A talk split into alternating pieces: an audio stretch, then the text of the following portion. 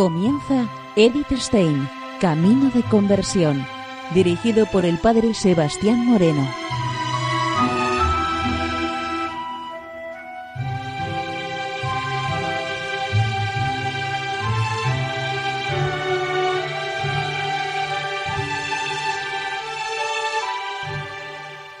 Muy buenos días, no de Dios. Seguimos conociendo a Edith Stein, Camino de Conversión.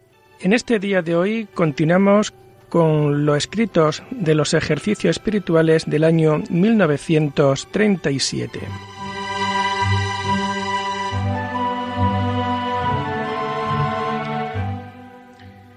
Con fecha 1 de marzo del año 1937, en la primera conferencia nos escribe Edith lo siguiente: Ut omnes unum sint. El Salvador, en la oración sacerdotal, ha pedido para los discípulos y para todos nosotros la unión entre unos y otros, la unidad que reina en la Santísima Trinidad. Esa unidad debería verse realizada sobre todo en una comunidad conventual. La autoridad como flujo del poder paternal, un ser en todos igual al resplandor del Padre, el vínculo de amor.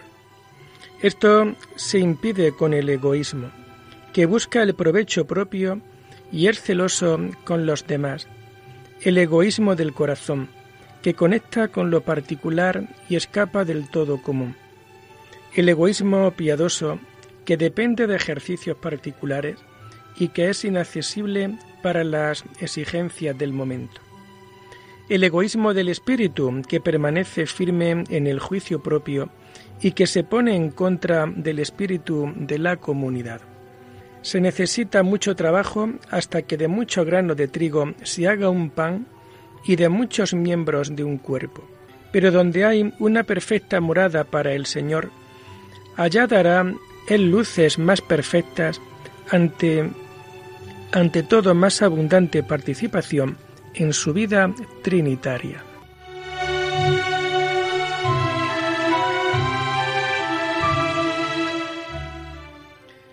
En la segunda conferencia de este día nos comenta Edith acerca del rosario.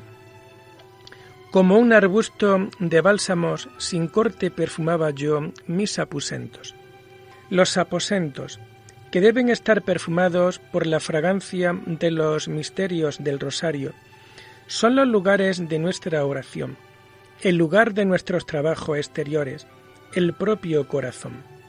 La permanente meditación de estos hechos fundamentales del Evangelio, preparados en el corazón de María, es la mejor preparación para la meditación, para la Santa Misa. Esa meditación es apropiada para consagrar todos los trabajos diarios y para unir lo más insignificante con las intenciones más elevadas. Puede familiarizar el corazón siempre con las intenciones del corazón de María y cumplirlas, y guiar la vida interior y su actividad.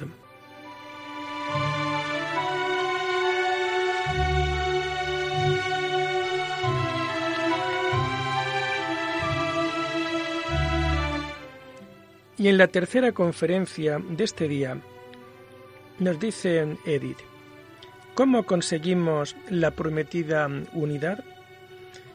Cuanto más nos olvidamos de nosotros mismos, tanto más visible se hace la imagen del crucificado en nuestros corazones.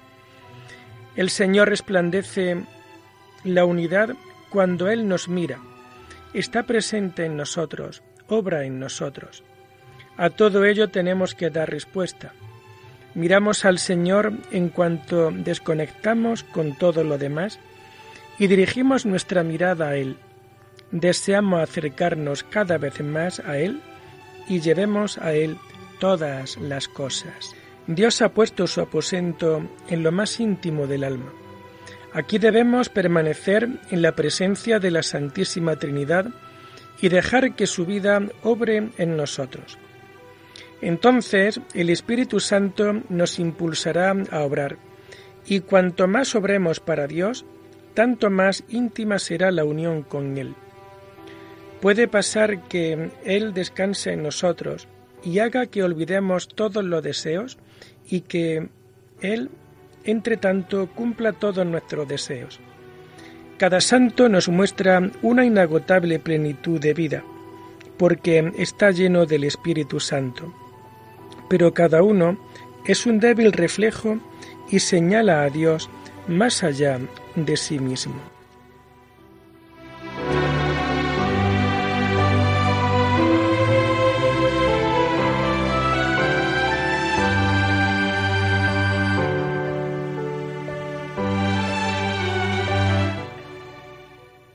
Con fecha 2 de marzo del año 1937, nos comenta Edith en la primera conferencia, Confianza en Dios, no en sí mismo.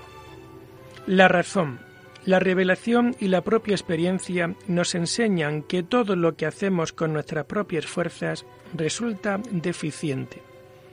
Y lo vemos si examinamos nuestra oración, nuestros trabajos y nuestro ejercicio de caridad. Solo Dios es la fuente de todo bien, aunque muchos no ven estas verdades de la razón, racionales, porque no viven según ellas. Nuestra tarea es callar y aprender a escucharle a Él, no preocuparnos y andar planificando y trabajando por nosotros mismos, sino abandonarnos totalmente en las manos de Dios. Ciertamente tenemos que trabajar con nuestras fuerzas, pero no esperando de ellas, sino de forma que es Él el que lo hace. Solo entonces iremos subiendo de virtud en virtud.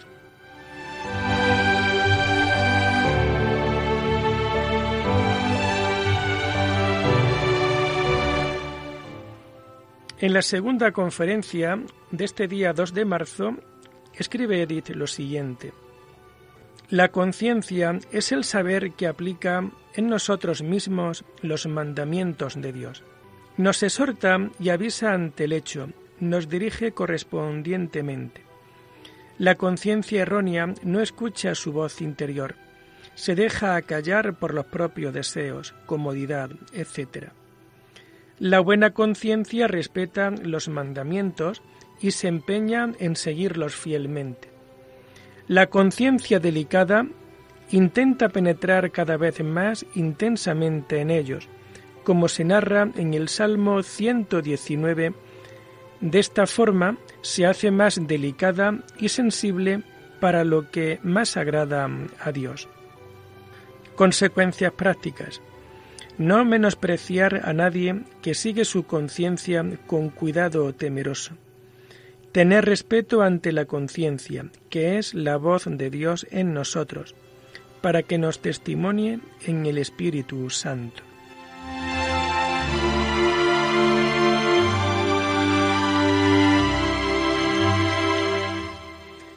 En la tercera conferencia de este día 2 de marzo, nos habla Edi sobre la participación de María en los sufrimientos de Cristo. Su capacidad de sufrimiento corresponde a la dignidad de la maternidad divina y a su correspondiente gracia, superior a todas las criaturas. Ya que María está relacionada con Dios y unida con el Señor en una unión de vida, tenía que tomar parte de los sufrimientos, no sólo por su participación en el seguimiento, la disponibilidad, el anhelo o la simpatía, sino que tenía que sufrir realmente. Ella como madre tenía que ser cruz para el Señor. Ella le dio una naturaleza capaz de sufrir, el cuerpo del pecado, la naturaleza humana en la que Dios estaba sujeto como en su cruz. Su parentesco con su Hijo es la entrega a la voluntad del Padre y su fiat es el conocimiento de ser la cruz del Señor.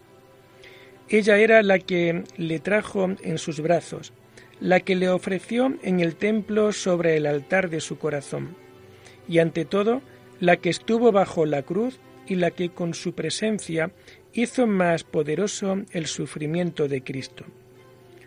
Nosotros debemos intentar tomar parte en este sufrimiento y olvidarnos de nuestros pequeños sufrimientos.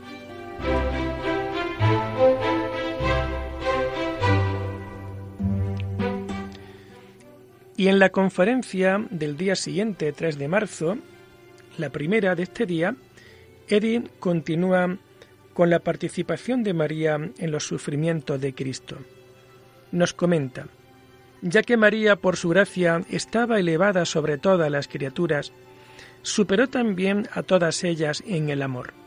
El amor es lo más profundo en nuestra relación con Dios, lo que obra la unión. El amor materno es el más fuerte amor humano. El amor de María superaba la de todas las madres, era más ardiente que la de los serafines. Ella misma, como el Espíritu Santo, puede ser llamada el amor. Y por lo mismo, también no sólo con crucificada, sino que ella es la misma cruz. El Hijo en sus brazos es el instrumento de su martirio. Todo su sufrimiento y dolores son de ella.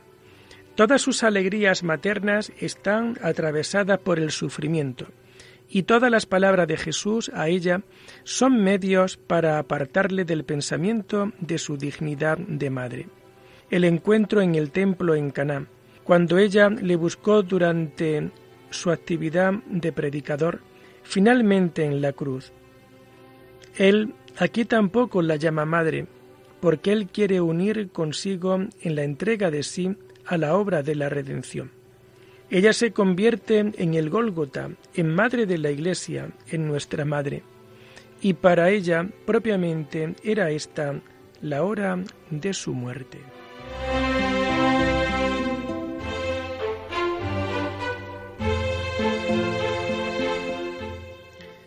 Y en la segunda conferencia de este día 3 de marzo nos habla sobre el oficio divino. Como ejemplo de oración devota, Podemos mirar al rey David o al Salvador mismo. El espíritu debe estar dirigido a Dios. Tiene que introducir sus propias peticiones en esa oración eficaz. Las encomendadas desde fuera, las grandes intenciones de la Santa Iglesia. La atención se puede dedicar en gran medida al pensamiento de cada salmo al espíritu de todo el salmo, al sentido de la correspondiente época litúrgica para así experimentar a lo largo del año la vida de Cristo. Esa atención se puede emplear en Dios, también a través de todas las cosas, con confianza filial y agradecimiento.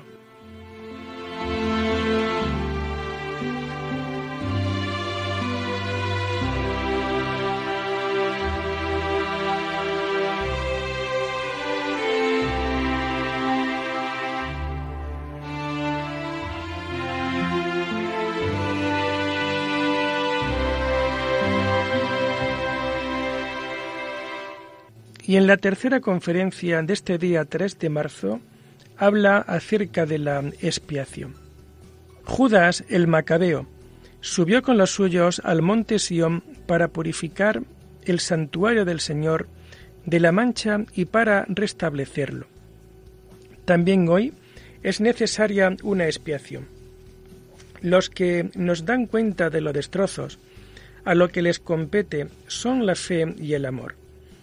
La fe viva nota todos los ataques a la verdad divina. El amor es sensible a todos los agravios que recibe la bondad de Dios.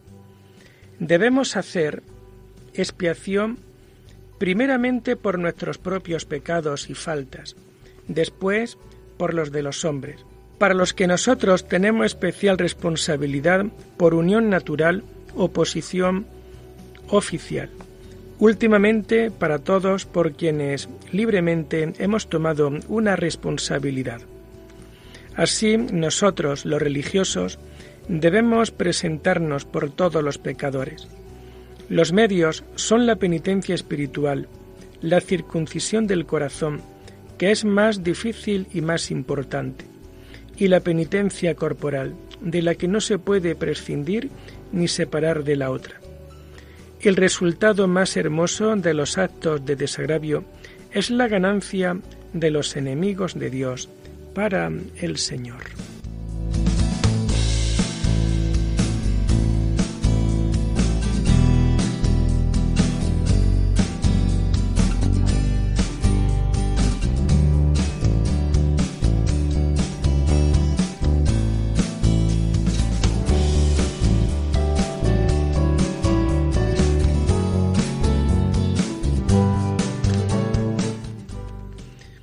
Y acabamos estas notas de los ejercicios espirituales del año 1937 hablando en la conferencia primera del día 4 de marzo sobre la Eucaristía. Nos comenta Edith lo siguiente. Dios ha preparado todo para el banquete, pero también nosotros tenemos que prepararnos. La Eucaristía es la mayor fuente de gracia porque el Señor está allí presente. A esto debe corresponder la preparación, evitar todos los pecados e intentar borrar las consecuencias del pecado, adornar el corazón con intenciones que gustan al Salvador y que las conocemos de los ángeles y de los santos, con los dones que nosotros mismos recibimos de Dios. Nuestra vida debe ser la preparación y la Eucaristía nuestra preparación para la vida, para que nuestra acción de gracias sea una vida eucarística. Nosotros queremos rememorar en el santo sacrificio la vida y la muerte de Cristo. Pero esto no es un mero recuerdo. La pasión del Señor se hace presente eficazmente en el santo sacrificio. Se hace fructífero en nosotros si nosotros le dejamos sobrar en nosotros. Y hasta nos transforma en sacrificio que nosotros mismos como cristianos debemos ofrecer.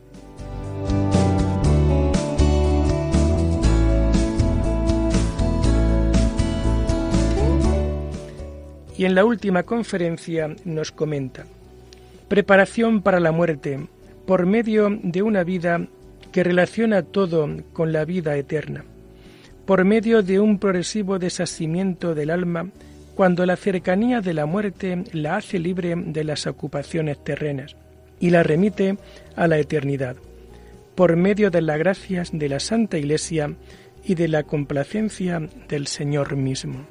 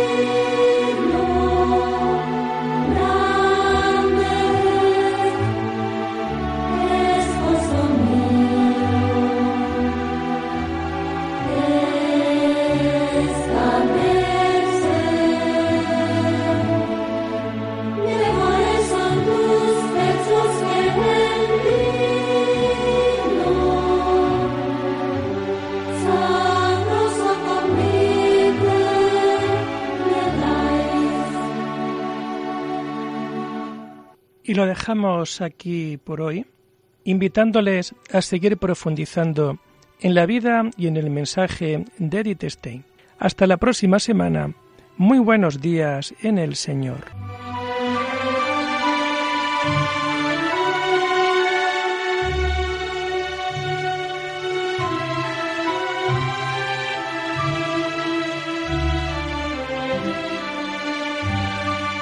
Han escuchado Edith Stein, Camino de Conversión, con el Padre Sebastián Moreno.